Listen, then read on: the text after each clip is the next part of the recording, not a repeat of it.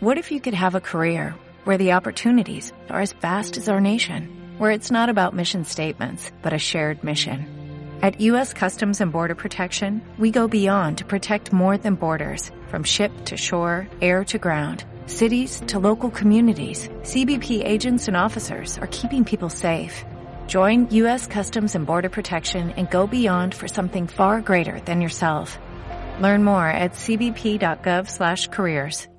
Hola emprendedores y emprendedoras en la vida y bienvenidos a este episodio 344 del podcast Marketing Digital Día a Día, un espacio diario donde comparto las novedades más destacadas en cuanto a marketing digital aplicado a negocios. Hoy vamos a centrar el tema en estrategias de marketing de retención para incrementar las ventas. Pero antes de entrar de lleno en materia, quiero hablaros de una manera de incrementar vuestras ventas digitales y es utilizando los gestores de feeds. Puede que os estéis preguntando, oye, ¿qué es un feed? Justamente hace un par de días hice otro podcast hablando de eso, pero básicamente un feed es una base de datos de tus productos que envías a otras plataformas. Por ejemplo, ¿por qué no vender tus productos en Amazon de manera automatizada? Esta es la parte importante, ¿no? Y aquí es donde entran en, en juego estas plataformas, estas herramientas de gestión de feeds, donde no te tienes que preocupar directamente, conectas de manera automática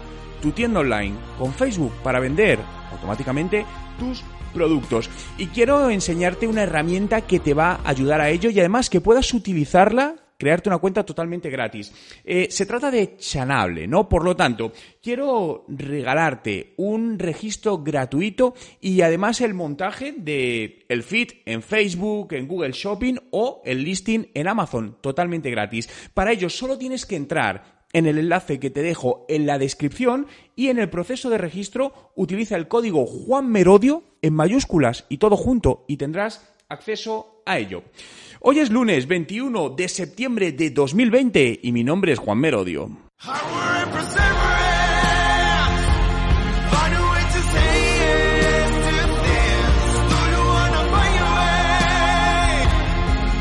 Y recuerda, no hay nada que no puedas hacer en tu vida.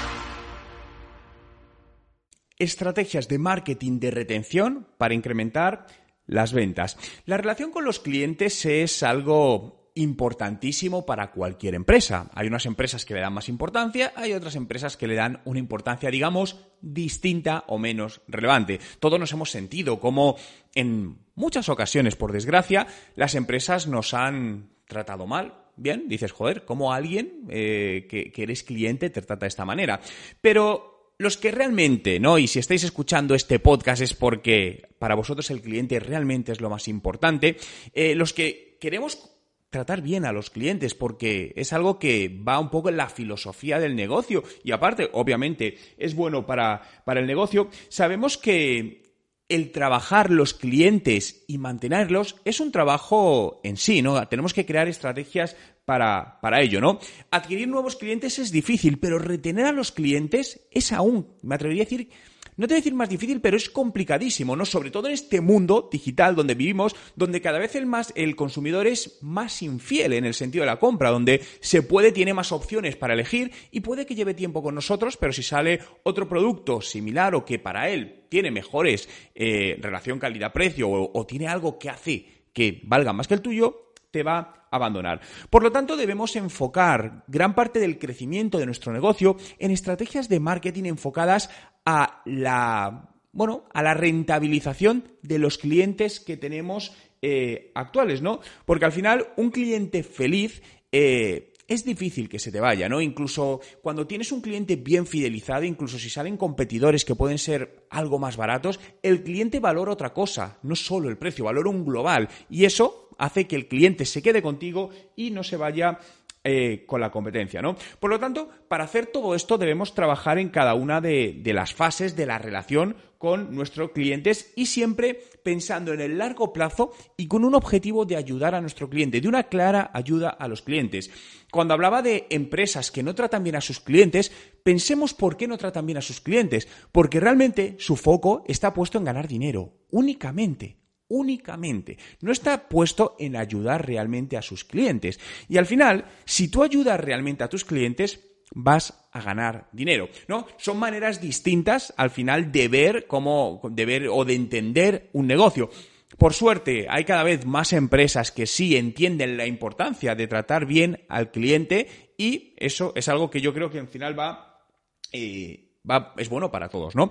¿Cuáles son las ventajas del marketing de retención? ¿no? Aquí te preguntaría, oye, ¿tienes una estrategia de marketing de retención para tus clientes? Si la respuesta es no, toma muy buena nota de todas estas recomendaciones que, que te voy a dar porque te van a ayudar a hacer crecer tu negocio por esta vía, no solo captando nuevos clientes, sino reteniendo a los actuales. Fijaos, Beneficios de retener eh, del marketing de retención. incrementa los ingresos. No voy a daros algunas estadísticas, hay distintos estudios, ¿no? Pero, por ejemplo, cerca del 40% de los consumidores gastan más dineros en productos de compañías a las que son leales, incluso si hay opciones más baratas. El incremento del ratio de retención en un 5% incrementa la rentabilidad o los ingresos en un 25 a un 95%, ¿no? Pensad también cuántas veces como consumidores habéis o, sois fieles a alguna marca en concreto porque os está tratando muy bien o tenéis ciertos beneficios y aunque venga otra, no os vais. Además, fijaos, el marketing de retención os ayuda a tener mejores datos, ¿no? De vuestros, de vuestros clientes. Porque además, la estadística dice que el 63% de los consumidores comparte más datos con empresas que le dan una gran experiencia, porque al final sabemos que, oye, si van a tener esos datos y me van a tratar bien, bueno, tiene sentido, ¿no? Este caso lo he comentado en otras ocasiones. Yo antes viajaba mucho por trabajo, cogía distintas aviones, aerolíneas, etcétera, y os puedo asegurar que las aerolíneas, sobre todo, hubo un tiempo que cuando vivía en Toronto conocía, eh, cogía mucho una aerolínea canadiense. Obviamente, esa aerolínea tenía prácticamente todos mis datos, sabía absolutamente todo.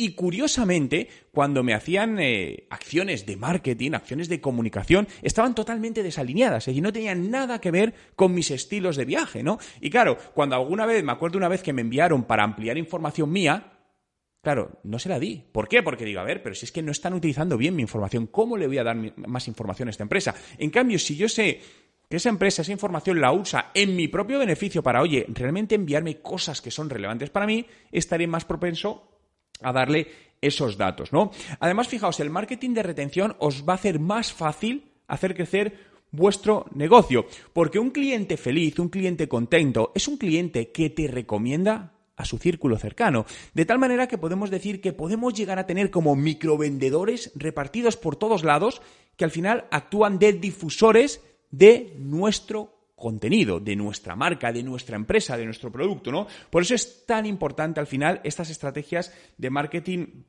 de retención. Pero cuando hablamos de marketing de retención, debemos pensar en los embudos, es decir, en todo el embudo que hace nuestro cliente de una manera distinta como normalmente nos la han explicado, ¿no? Sabéis que normalmente nos han explicado que un embudo es, pues es un embudo es como una pirámide invertida. Pero realmente el proceso completo es como una pajarita puesta en vertical porque son dos embudos. Es decir, el primer embudo, hablamos del embudo del comprador, ¿no? Es esa persona que todavía no nos conoce, que de repente descubre nuestro producto, lo empieza a pensar, decide tomar la decisión y nos compra. Bien, y ahí paramos. No. A continuación empieza el siguiente embudo, que es el embudo del cliente. Bien, por lo tanto, definid dos embudos. El embudo del comprador y el embudo del cliente. Porque en ese embudo del cliente es donde a partir de ahí empezamos a trabajar con nuestro cliente para retenerle, donde podemos dividirlo en distintas fases. La primera fase puede ser una fase de adopción, es decir, que entienda bien nuestro producto, de ahí pasaríamos a una fase de retención, a una fase de expansión y una fase de recomendación, que es donde se puede volver embajador de alguna manera de nuestra marca y promotor y de esa manera nos da a conocer. Hay muchísimas estrategias aquí que puedes, eh, puedes utilizar, ¿no? Por ejemplo, para mí una, una estrategia o una, una de las fases más importantes es la primera fase cuando alguien se convierte en cliente, que es la parte de adopción. No quiero decir que el resto no sean importantes, ¿no? Pero esta primera para mí es clave porque de alguna manera es el primer punto de contacto que esa persona tiene con tu empresa. Por lo tanto, si esa fase no está muy bien cuidada, el cliente va a tener una mala perspectiva tuya y se va a ir. Entonces nunca le vas a dar la opción de que pasa a siguientes fases, ¿no? Alguien que ya ha decidido, dice, oye, en esta empresa confío, este producto me gusta, ¿vale? Voy a pagar, ya ha pagado. Ahí le tienes que tratar, si, si ahora hasta ahora las tratas excelentemente, todavía le tienes que tratar muchísimo más excelentemente. Aquí puedes utilizar, por ejemplo, dependiendo, aquí variará dependiendo del tipo de empresa, producto y servicios, ¿no? Pero programas de lo que se llama onboarding o enseñanza. Es decir, hacerle fácil al usuario el uso de ese producto o ese sistema, lo que sea, ¿no? En algunos casos esto puede ser mediante información vía email, mediante información vía eh, WhatsApp, no sé, se me viene a la cabeza eh, un problema que mucha gente hemos tenido, ¿no? Que es, te compras, por ejemplo, un electrodoméstico, no sé, una televisión, te la llevas a casa y tienes que configurar los canales, ¿no? Y en muchos casos es complicado, ¿no? Es decir, bueno, complicado en el sentido de que, ¿cómo configuro este canal? Yo no sé, y al final recuerdo que muchas veces mi padre me llamaba a mí porque no se lo ponían fácil. Bien, ahí está habiendo ya un punto crítico entre esa marca y el comprador. Bien, una manera sería facilitar ese proceso. Imagínate que cuando alguien compra ese producto, pues automáticamente se le envía un WhatsApp a esa persona o un email con un vídeo introductorio de cómo puede hacer una rápida instalación de su televisor. Bien, lo que estás haciendo es quitar esa primera fricción, es ese proceso de onboarding. No, esto es simplemente una idea. Imagínate todas las opciones que hay que podemos hacer. Tienes que pensar en tu caso concreto qué es lo que más te interesa. Puedes crear programas de, lealtad, ¿no? De, de, clientes, ¿no? Los típicos programas o tarjetas de fidelización, aunque no sea con tarjetas, ¿no? Pero cómo puedes hacer programas para que los clientes ganen más o consigan nuevas cosas por estar contigo. Puedes utilizar también comunicaciones frecuentes por email con ellos, pero segmentadas, es decir, no les mandes el mismo newsletter que le mandas a todo el mundo. Si son clientes, trátalos todavía más excepcionalmente. Por lo tanto, que ellos sepan que se den cuenta cuando reciben ese email que ese email es solo para clientes, no es para nadie más. Y algo para mí muy importante, muy, muy importante, es invertir en la formación, en la educación de nuestros clientes. Al final, un cliente informado es un mejor cliente, porque al final sabe lo que está comprando y sabe realmente que le estamos dando un buen producto y no le estamos engañando.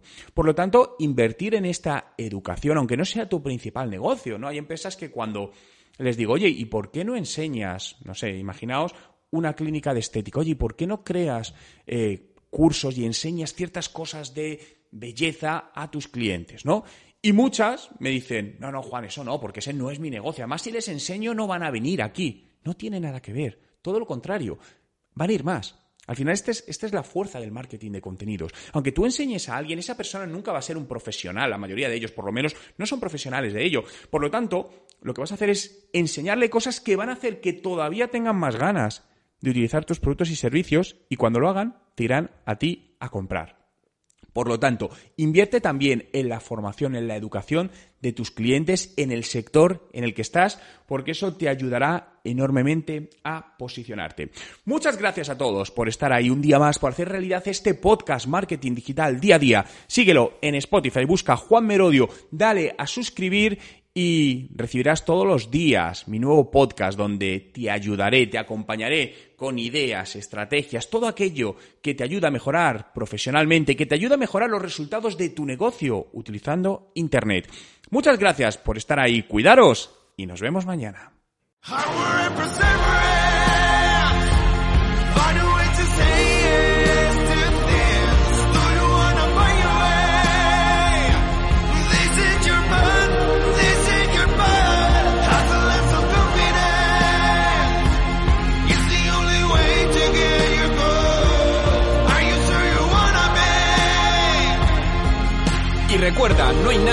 Puedas hacer en tu vida.